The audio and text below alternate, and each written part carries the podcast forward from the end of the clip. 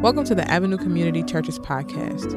We are a family of Christ followers seeking shalom in Memphis. We pray that you are encouraged by today's message, and as you listen, may the word of God shape you to be more like Him. Amen, amen. Listen, I'm 40, 40 today. I can't wait till I get 48 like Margot so I can be 40 great. But I'm 40. As of today, I'm 40. You know, throw them phones up. Not today. It ain't my, y'all don't know your pastor. It ain't my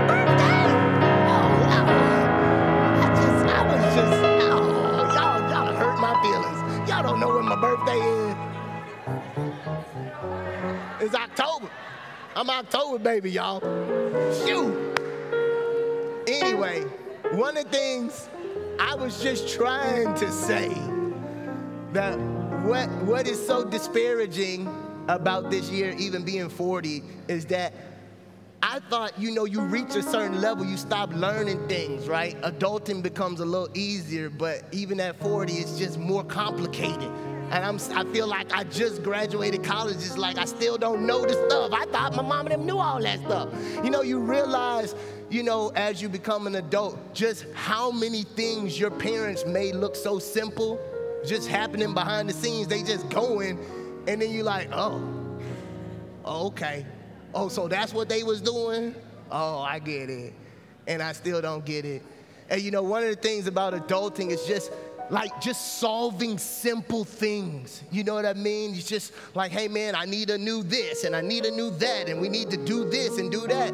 And then just learning that how complicated those things are. And then as you do those things, you learn that not only are the things complicated themselves, but sometimes you still got to deal with complicated people who make the things even more complicated. It's like, hey, brother, you know what I'm saying? I just need to get a school uniform for my child. Okay, well, we don't sell that here. Okay. Well, who sell it? Well, you know, Bob them sell it down the street. You can't get it from Walmart or Target because you know it got to be there. Okay, I go over there. Well, yeah, we do sell it, but it's got to be a special approval by the school. And okay, well, who get a special approval? Oh, you got to go over here and you got to. It's like, man, come on, man, somebody. Y'all just seem to be making this more complicated. And you don't look like you're trying to help me find a solution. You just look like you are glorying in my misery. and I think as we kind of just try to put ourselves in the place of Nicodemus, you know, this is a very familiar and famous passage, right? We, we've all heard of this even as young school children and in our vacation Bible schools and Sunday school class. We've heard this story, right? Um, and, and I think we do uh, that most people have been fair to capture a humble man who comes at the dark of night and tries to understand what this rabbi is to classify him. Where are you? Who are you? I, I can tell you're more than a teacher, but the people who do these things can only do that if God is with them. And so, who are you, bro? And why are you telling me about things being born again? I don't understand that. And what is that? Why are you starting to tell me you moved from being born again? And I'm trying to figure out how a 55 year old man can go back in his mama womb. That don't make sense to me. And then you switch it up on me, and now you're talking about trees and wind blowing. I'm like, what are you doing, Jesus? You making it more complicated for me, Jesus. I want y'all to feel that today that as we arrive at this latter part of, of the first 15 verses of John that happened before the most, probably the most famous verse um, in John 3 For God so loved the world that he, only begotten Son, that whosoever would believe in him shall, but, okay, okay, y'all learn one thing in Sunday school. We're gonna write a letter back to your home church and say, Y'all did one thing right. Amen. But as we sit in this passage, I want you to feel that. I want you to feel that today. That man, Jesus, look, listen at me.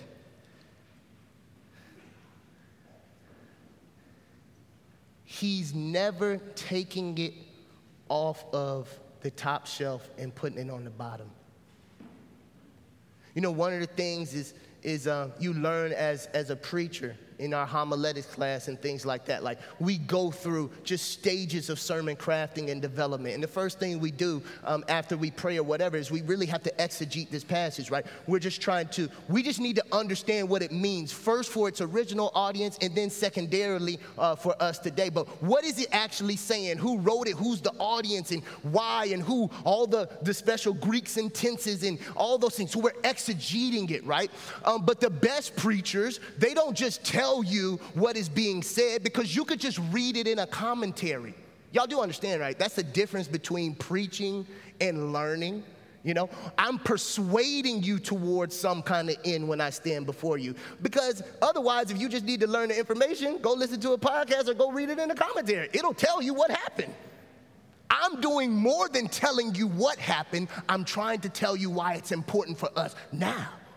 And one of the ways I got to do that is sometimes you got to take high level concepts in theology and you got to take it off the top shelf and put it on the bottom shelf so you can grab that thing. Oh, okay, I get what you're saying. So basically, what you're saying, Pastor Tim, is blah, blah, blah, blah, blah, blah. And I'm like, yes, Jesus is not doing that right now. And that's what makes this really frustrating is he's not making this any easier for Nicodemus to get. Nicodemus keeps coming with clarifying statements like, oh, so you really mean? And Jesus is like, nope. Man, we are doing, and listen, I think the worst kind of parenting tutoring, first of all, was during COVID. That was awful. I tap out like third grade. You know what I'm saying? When we stop doing rectangles, octagons, and squares and stuff, that's when your boy, I'm out. You know what I'm saying? But Noah was at home during sixth grade, seventh grade, and we started getting into parameciums and parasites, and oh, okay, that's I, am mama. You better holler at your mama. I ain't got it. You know what I'm saying? I ain't got it, right? Um, but but but the frustration of trying to get your hands around something this is what Nicodemus is feeling. It's like, man, I just want to kind of get my hands around it, but he's not being able to, and Jesus is not assisting him in that. And that's where we find ourselves in verse 9. Nicodemus, how can this be? Right? How can this be? This, this concept of being born again, this, this idea of the spirit and we not knowing where it comes from, we just kind of feel its effects, right? What are, where, where are we? And so, just to catch y'all up, just a couple important concepts before we just dive straight all the way into it. Um, it's just, this is a series on faith. We'll spend about three more weeks inside of it. But the first thing we tried to establish um, when we were talking about Thomas is that faith in Jesus leads to blessing, or faith in Jesus leads to the blessed life. And that faith is a fundamental duty for all people and the necessary response to God's self revelation. It's essential. God reveals himself. What do we do? Thomas sees the holes in his hands, he sees the wounds in his sides. What's he do? He doesn't come with another question, the questions end. He says, My Lord, my God. Faith now, right? So it's a necessary response to God's self revelation. The only channel, everybody say only. The only channel through which God's blessings may be received, and the only means by which life may be made meaningful in relationship with God. You have got to connect your faith to what He has for you. Absent of that, we can't get what He has into you. You got to connect that thing through faith. And we learned that um, with Thomas's story, right? And, and, and really just how it is affirmed both through Thomas and through Jesus. Thomas says, I'm not to believe unless I see it. Jesus says, I know you can't believe unless you truly have a sufficient experience with me so that you can place your faith in me. That's why I showed up in this house. So let me just pause for a second. What does that mean? That means that if you are ever to genuinely have faith in Jesus, He will provide a sufficient enough experience for you to drop your anchor. He will come through the walls of your life that you think are locked and provide you a sufficient enough experience for you to legitimately place your faith in Him. Do you hear what I'm saying to you? Jesus not gonna say, put your faith in me and not demonstrate to you that He is worth placing your faith in.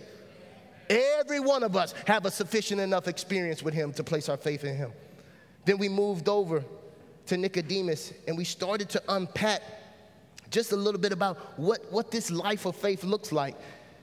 And we just, we preached last week about a faith that feels that the life of faith, which is totally spiritual, is not learned, but it's felt and evidenced by its effects.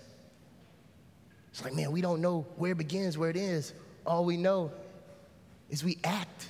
We believe something. We act. The ordo salutis, if y'all are big kind of reformed in your soteriology, then you this would be this would not be uh, uh, new to you. It wouldn't just catch you by guard. That something has to happen on the inside to cause you to step out on faith, right? We don't know when it happens. All of a sudden, we know is look. We was at the hey, hey, hey. We was at that club doing it, and then all of a sudden, we wasn't doing it no more. That wasn't maturity. That wasn't because the girls looked uglier and the dudes were less handsome. That wasn't because the music got all of a sudden not cooler. Something happened. Can I get a witness, somebody? I can't tell you what happened. All I know is something happened. Ooh, I wish I had a witness in here. Lights and wall. Anybody's just glad something happened to me. Ooh. Anybody, can I just get a praise real quick? Just I just want to know I'm not alone. Some I can't tell you the date. I don't actually know when the hour happened. All I can tell you is something happened to me, and I'm different than what I used to be. Come on, man. I'm different than what I used to be. And I can't quite put my finger on it. All of a sudden, I walked in the house, and my parents like, "What kind of kid is this who walking in my house now?" Because that wasn't the one I sent out the door. Come on, man. I know I'm in there. So here we are today with a perplexed Nicodemus trying to wrestle with this idea of faith because it is blowing his mind. He's still perplexed. I don't think he's just confused. I think he's now frustrated now because you know that happens. Just you never grow out of it, right? You know when we playing with our babies and they got that little ugly little circular thing and it's got the square hole and they trying to put the squares and triangles in there. And what does your baby do? I'm looking at Sam's husband because I know he know what I'm talking about, right? All of a sudden, Sam said, baby Luke took the he took the square. He was trying to put it in the triangle and then he threw it and hit Sam in the nose, bust his nose. Is that what? Is that? That's what we do, right? When we can't, we can't get our hands around it. It's frustrating now, right? I think Nicodemus is not just confused. I think he's a little frustrated now. I think he's frustrated now. He's like, Jesus, listen, I'm a learned man. I'm an intelligent man. I'm a scholar in your word. I rule over your people. I'm an instructor of the Old Testament manuscripts. And now you just being irrational and real unreasonable. You're not working with me, Jesus. I think he's frustrated. But Jesus has led him to this place. And this is one of Jesus' go to tactics, right? Jesus loves to bring you into the deep waters. He loves to drag you into them perplexing situations and places.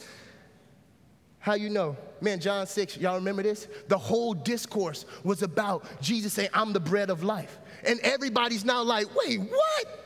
Huh? This man said, we gotta eat his flesh?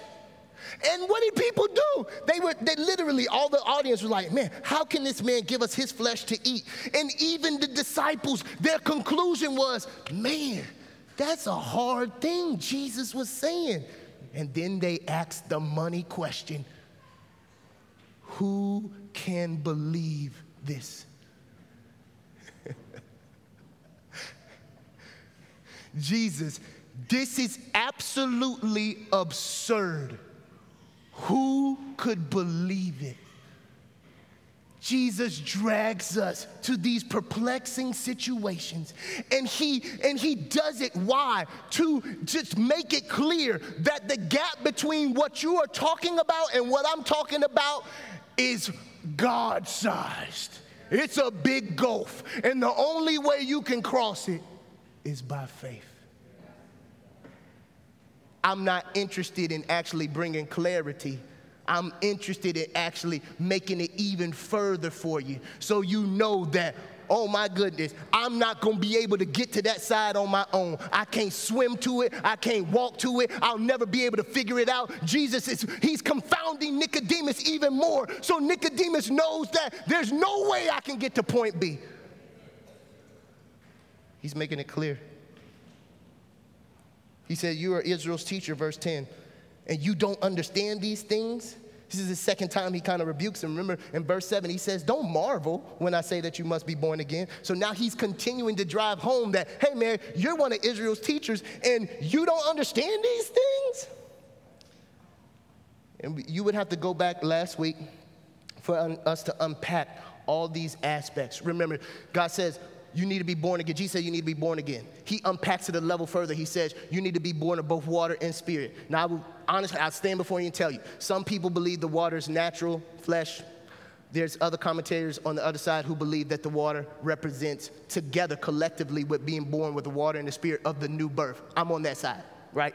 Doesn't really matter. I don't think it's a big tension. But the idea I think everybody understands is new life has got to come as evidence of being born again. And Jesus is saying, this is, this is not even like a matter that I have not disclosed to you. This has been all over the scriptures. In Deuteronomy 30 and 6, he says that he even foreshadows, I'm gonna circumcise a heart. I'm gonna start doing new things inside of the heart of people that will allow them to follow me. Jeremiah 31, 33. It's really, y'all don't under, may, may or may not understand it. That is such an impactful verse for us, Jeremiah 31, 33. It's really the moment where this new covenant is promised that we were doing it one way, but now what I'm gonna do is I'm not gonna just get grumpy because my people not following me. I'm gonna write my laws on their heart so that they can follow me. When I come here and we stand at the table and say, This represents the new covenant in my blood, that is actually a fulfillment of Jeremiah 31 and 33. Ezekiel 36 and 37, this idea, this business about, hey, I'm gonna clean you up with water, right? I'm gonna sprinkle you and make you clean. I'm gonna take out the heart of stone. I'm gonna give you a heart of flesh. I'm gonna place my spirit in you. Y'all, that's just four references that some little black dude in 2023 just picked up. If you were an Old Testament scholar, you should have known that a new heart was coming. So, a concept about you being born again shouldn't be new to you, Nicodemus. I told you I was gonna do a new thing in my people. Verse 11, very, very truly, I tell you, we speak of what we do not know. This is kind of a pun here because Nicodemus in verse 2, he was like, man, you know, we understand some things, and Jesus comes back says, now we understand some things. We speak of what we know. We testify to what we have seen, but still, you people, plural, do not accept our testimony. Shout out to the Trinity. I think there's Clearly, Trinitarian language there. In John 3 and 32, this whole idea about testimony says Jesus, he testifies to what he has seen and heard, but no one accepts his testimony. So later on in 32, Jesus says it clearly that there's one who comes from above and he testifies to what he has seen and heard, but no one accepts his testimony. Let's just pause for a second. And I just want to focus really quick on these stages of belief because I think we see them really evident here in Nicodemus. This is from an essay on TGC's website. But the church's historic understanding of saving faith contains three elements. Everybody say three elements. The facts, which is notitia, comprehension of those facts, which we call assensus, and trust in those facts, which is called fiducia. You have to have the facts. You have to kind of get your head around those facts, comprehend them, and then you have to trust in those facts. And there's all kind of different levels. And what we see from Nicodemus is like he's trying to move through these stages, right? And Jesus is trying to take them through these stages, and we'll see him later. Like, you have to understand what's being said to you. You don't just believe in Jesus just because you say you believe in Jesus. You actually have to understand what he's claiming. Oh, yeah, I believe in Jesus. Well, what's he claiming? To, to, to allow me to go to every Lizzo conference, concert in the whole world. Okay? We say, my brother, you are mistaken. You do not believe in Jesus because that's not what he claims Do you understand what I'm saying? You have to understand what he claims in order to truly put your faith in him, right? I want to take it a step further. I think I would affirm the church's historic position and I would just kind of posit it to you a little bit differently. Maybe I'm combining one and two and I'm adding a third step. I think you have to understand the claims. I think you have to believe them to be true. I think you actually have to live out of that truth. You have to actually act on it. You know, you know, we got a whole lot of people who say they believe things but don't their actions validate that they don't actually believe those things. You know what I'm saying? I'm an honest man, but bro, you lie all the time. So there's things you believe, but you there's a disconnect between your convictions and how you live them out. You know what I'm saying? So what I would ask you today, as you are wrestling, as we are coming back to the table, all of us, all of us, I wish you could have heard my prayer that I had Matt pray over me uh, today because I'm back in this place of wrestling. I'm back in the place of wrestling. Do I understand what Jesus is saying to Tim Johnson right now in 2023? Do I believe it and am I living out of it? Or am I living out of fear? Am I in an orphan state or am I living as a son and a joint heir with Christ? This is an ongoing thing. This ain't just for salvation. So let's move on. Let's talk about earthly things and heavenly things. He says, I've spoken to you about earthly things and you do not believe them. How then will you believe if I speak about heavenly things? Once again, Nicodemus, teacher, I've given you these earthly things through the prophets, through the Torah, through all these means, right? I've told you that a new birth was coming to God's people. You didn't believe it, but it was clearly there. I didn't hide that, it was clearly there. If I gave this to you in the earthly format and you didn't believe, how could I start telling you about heavenly things and you're gonna believe that? Because you won't have the benefit. Once again, it kind of reminds me of Thomas Sanity. I'll believe it if I see it.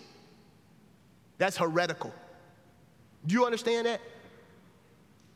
That ain't how it works. You don't come to Jesus and say, I'm gonna believe it if I see it. That's not faith. It's not faith. Everybody would, be, that's why Vegas makes so much money because they get people to start throwing that money around who ain't never seen the outcome. How much of us would be millionaires if we actually knew that the Grizz was gonna win the NBA championship? That'd be easy, right? Oh, we're gonna put $1,000 on the Grizz to win the NBA championship that they already won. It don't work like that. When you take your nickels and your dollars, you say, hey, here go, here go little Johnny's Chick-fil-A money. And I don't know, but I'm hoping. That's faith. We are all betting on a victory that we believe has happened, but we have not seen it yet. Do you realize that if you are in this room and if you are truly a part of God's invisible church, you are not gambling on things that you have seen. You are assured of things that I'm hoping for, but I'm confident they are happening. That's faith, man. And that is the single most difficult thing you will ever do in your whole life. We have tried to make this thing so simple for people. And then once they get inside, they're frustrated because they're like, man, why isn't things working? It's because we, as the gatekeepers, we gave them some false step. We started, instead of doing like Jesus and making it and letting it be, like, is it really that hard? It's hard. But you know what we do? Is it really that? No, it's not that hard. You know, it's not, nope. It's just really simple, and life with Jesus is really easy. All you got to do, we got to stop it, y'all. We just got to stop it. Just let it be what it is, man. But when you let it be what it is, you you wait. You will watch people live long enough and you will see how how joyful their life in Jesus is because we gave them the cost up front. And when they're in there, they're like, man, but I'm honored to give my life for the king. and I trust what He's doing with my life. I settled that a long time ago. And I keep having a couple dust ups here and there, but I know where I'm at. I know what I committed to. How many y'all get down the road and you have to remind yourself? You get a little shaky. Sometimes it get a little hard out there. Can I get a witness, somebody? But I know what I committed to. I counted that cost. And I know it's a tough week of marriage. I know it's a tough month. I know it's a tough. You don't have to ask me if I'm committed. I settled that along 17 years ago.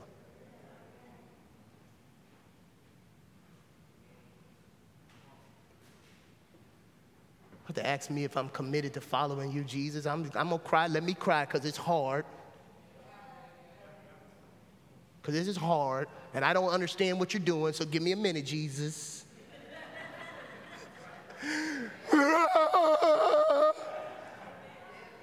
but let it be no doubt when I get up off my knees, I'm running still. I know in whom I have believed, and I'm fully convinced that He is able to guard. Woo! I wish I can get a witness with somebody. I know Paul was sitting on Patmos and wherever he was and shipwrecked and all this, and he had to have these conversations with himself and go back. Man, this is hard, but I know what I signed up for. And I know who I gave my life to. And I'm sorry, devil, these trials, they don't make me coward. They actually just embolden me. They just make me a little stronger. Anybody feel your faith getting stronger? Is James 1 doing exactly what it said it would do?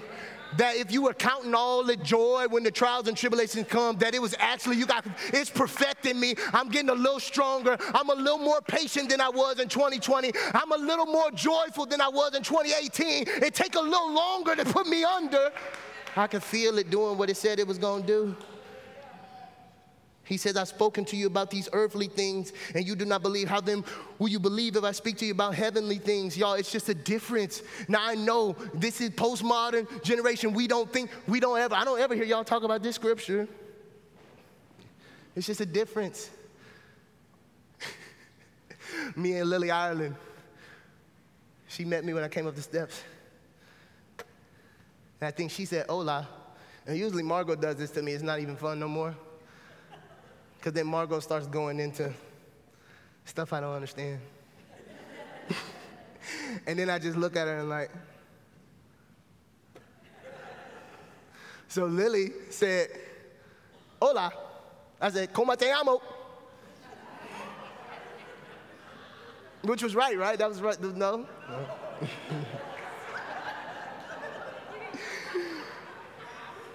well, then, Lily Lily said, she said, I said, what did I just say? She's like,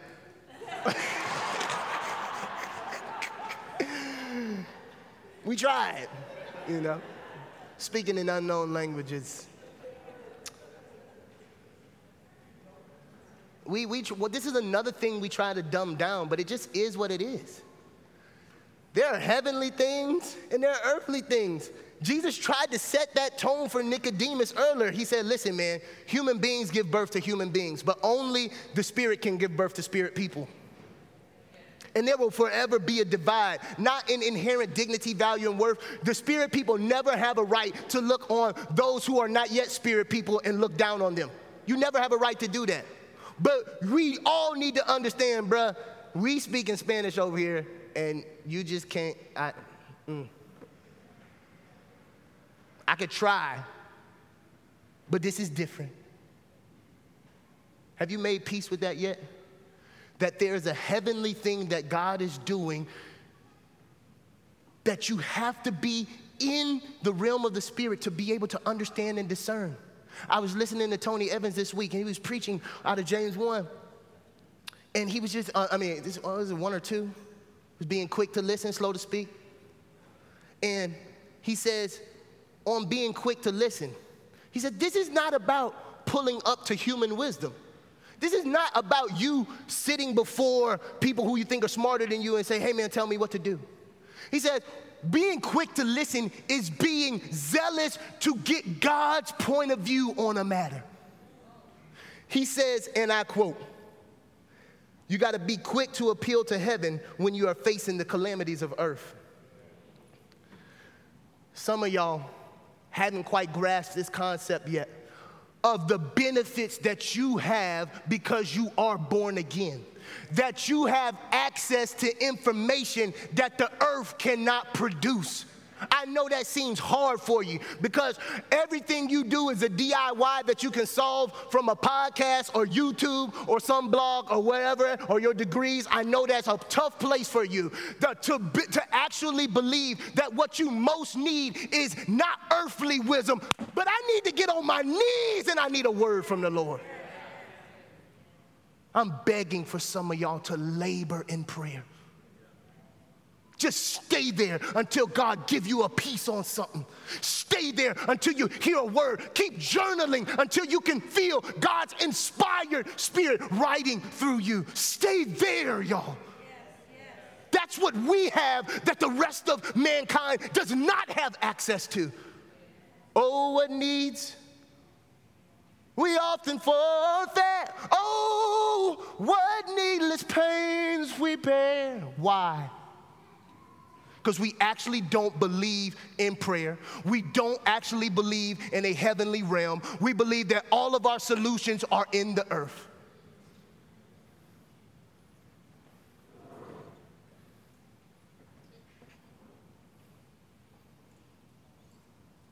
Nicodemus, you're talking about earthly stuff. And I gave you earthly things, and you still couldn't wrap your hand around the earthly things. How could I give you heavenly stuff, bro? Some of y'all are right in that space. You haven't yet dropped your anchor on the things you can understand. God's like, but I want to give you so much more than that. Hebrews 6, desire. 1 Corinthians 3, more, more milk, heartier food. I want to grow. How do I grow? By believing in the little that you do know.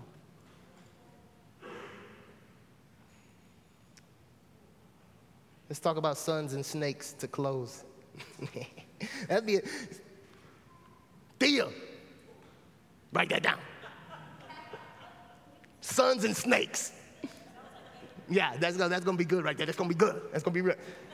Tension 2024. Anyway, sorry. no one has ever gone into heaven except the one who came from heaven, the Son of Man. This is almost a direct quote of Proverbs 30 and 4, but Proverbs 30 puts it in a question form Who has ascended, or basically, who has entered into the heavenly realm?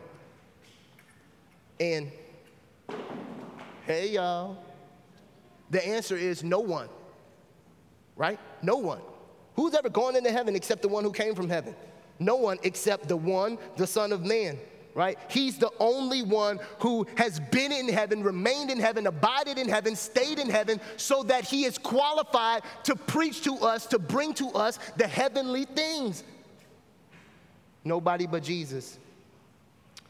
In verse 14, just as Moses lifted up the snake in the wilderness, so the Son of Man must be lifted up, so that everyone who believes in him may have eternal life.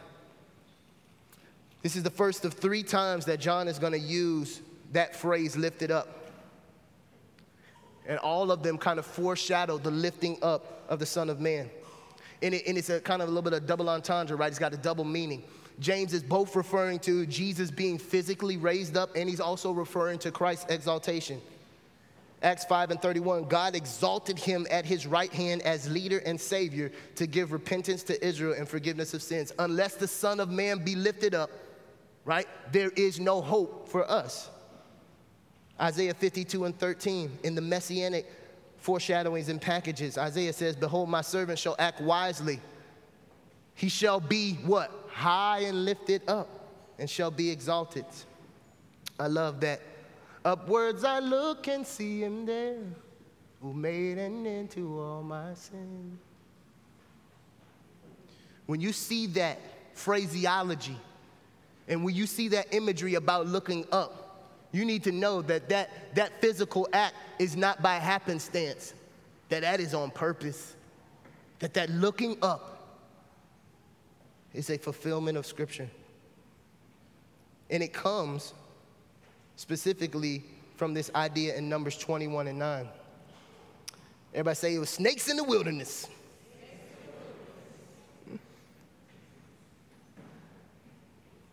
Numbers 21 9.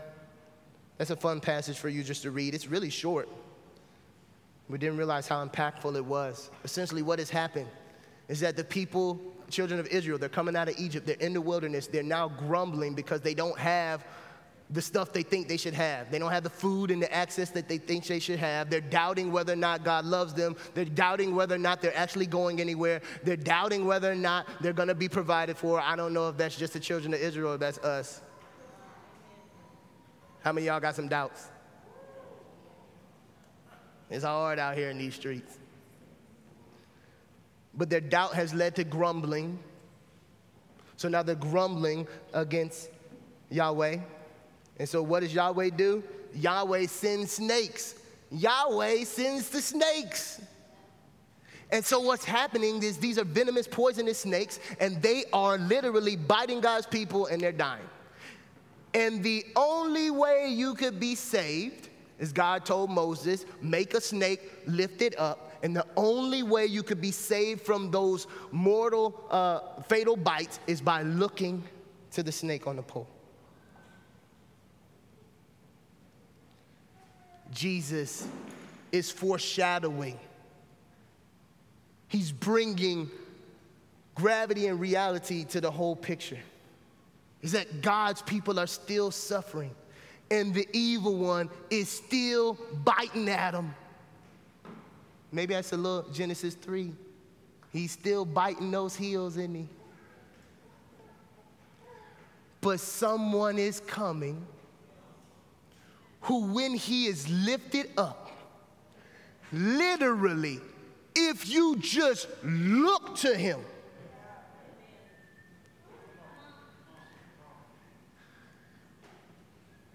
faith is so simple, but it is so hard. It is completely simple. We talked about it last week. The thief on the cross. Bruh, I'm dying, you dying, but I believe you right. That's all I know. We just gonna keep it simple. Everything you said you could do, I believe it. Will you take me into your kingdom? People, you are literally, you can have a choice. You can try to figure out how you can hopscotch, crip walk, and avoid these snakes in the ground, or you could just look to me.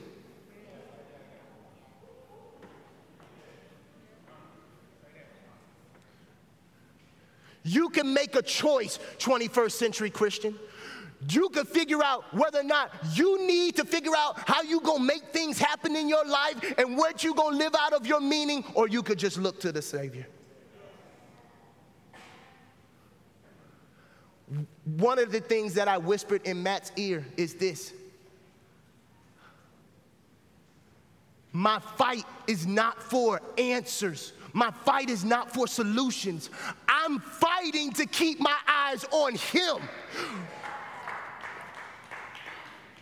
Peter, you can get off that boat and you can start figuring out in split seconds physics and vortexes and how you are going to keep your literal 200 pound body from going in the waves, or you can get your eyes on me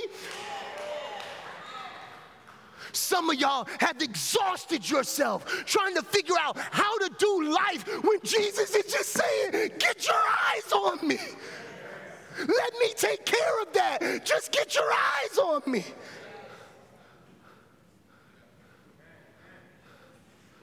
What you going to choose today? You're incapable of figuring it all out. You don't have the answers. It is above you, but you are not without recourse. You can choose to get your eyes on the Son and live.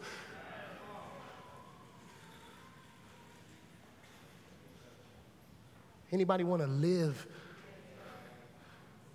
I just want to live. And it's only by looking to Jesus, the man who comes from heaven to speak to us heavenly things, that we can be saved or we can experience fullness in this life. I'm not just waiting on the New Jerusalem to experience the new life that He said He provided for me. I'm gonna have me some of that now. Right now. I'm gonna have me some peace. I don't have to have a new car. I don't have to have a new home. I'm gonna take my joy though.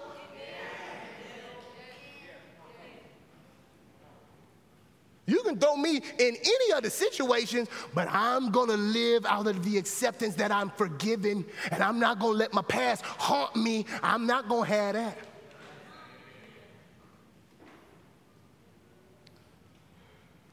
Did you know all that led up to For God So Loved the World?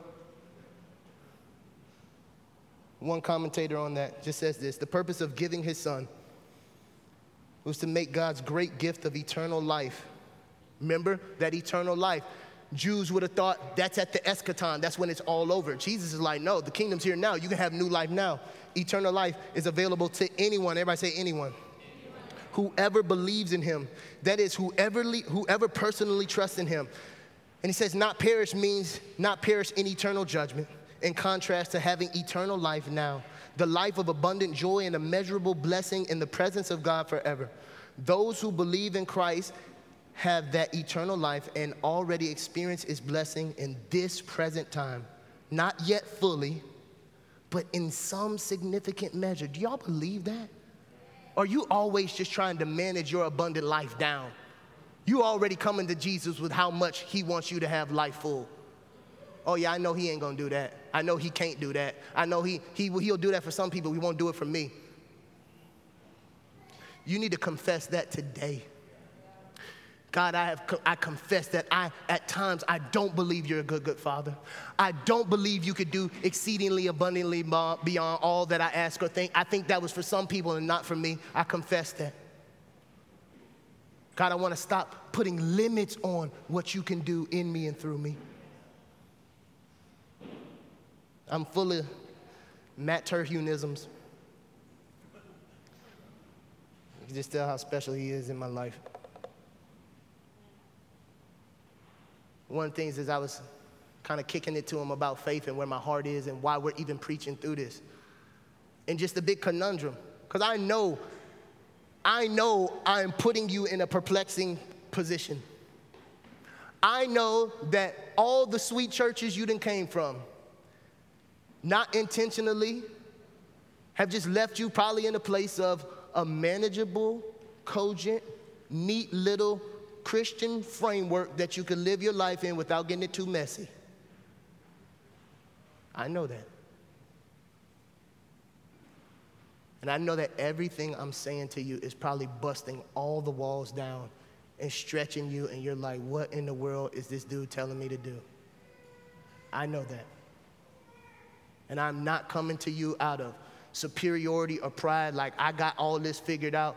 I'm just coming to you like, I don't know what else to tell you because I actually believe that this is true. This is the only way. Faith is the only way, it's the only way we get access to God. And even if we got to figure out what that means for the rest of our life, wouldn't you rather do that than live a lie? Wouldn't you rather Jesus meet you in the dark of night than leave you, Nicodemus, in, the in cloud? Wouldn't you rather be confused than just be ignorantly living a certain kind of way? We told you the first week, Nicodemus pulls up. Scripture records him at the cross with Jesus. He is counted amongst the number. And I want to tell you, confusion and frustration come right before the breakthrough.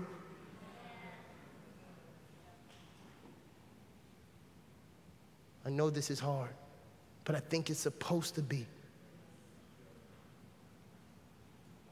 One of the things Matt said is like, man, it's difficult.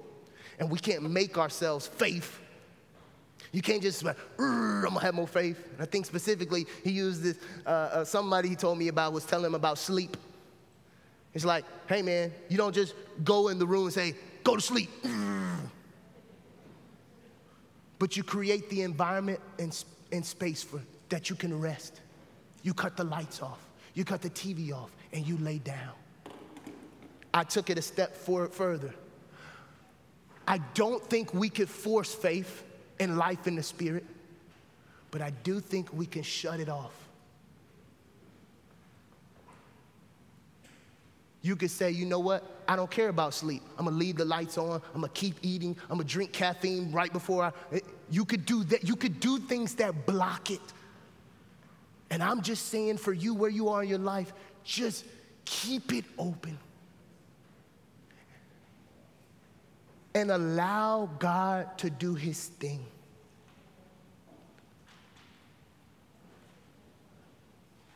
I'm gonna ask you to close your eyes real quick. Just ask that maybe you would just begin by confessing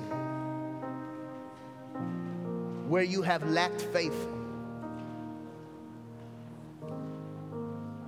Forgive us, Lord.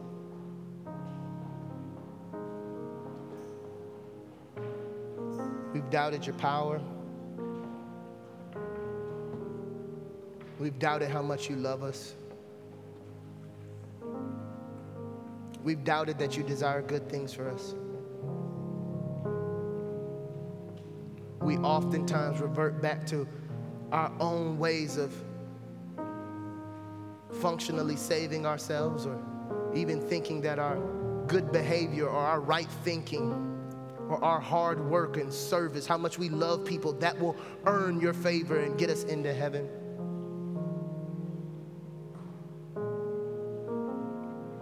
confess these things.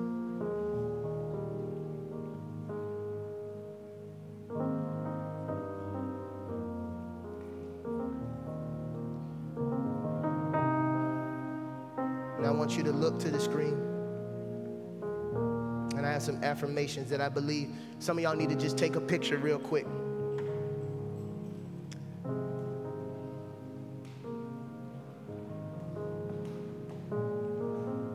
I think the road to the kingdom and the road to fuller life in God's kingdom begins with just being able to affirm these things. Let's read them together. I believe faith is the only way to the blessed life. I believe faith is the only way we have access to Jesus' atoning work. I want to live by faith. I want to grow in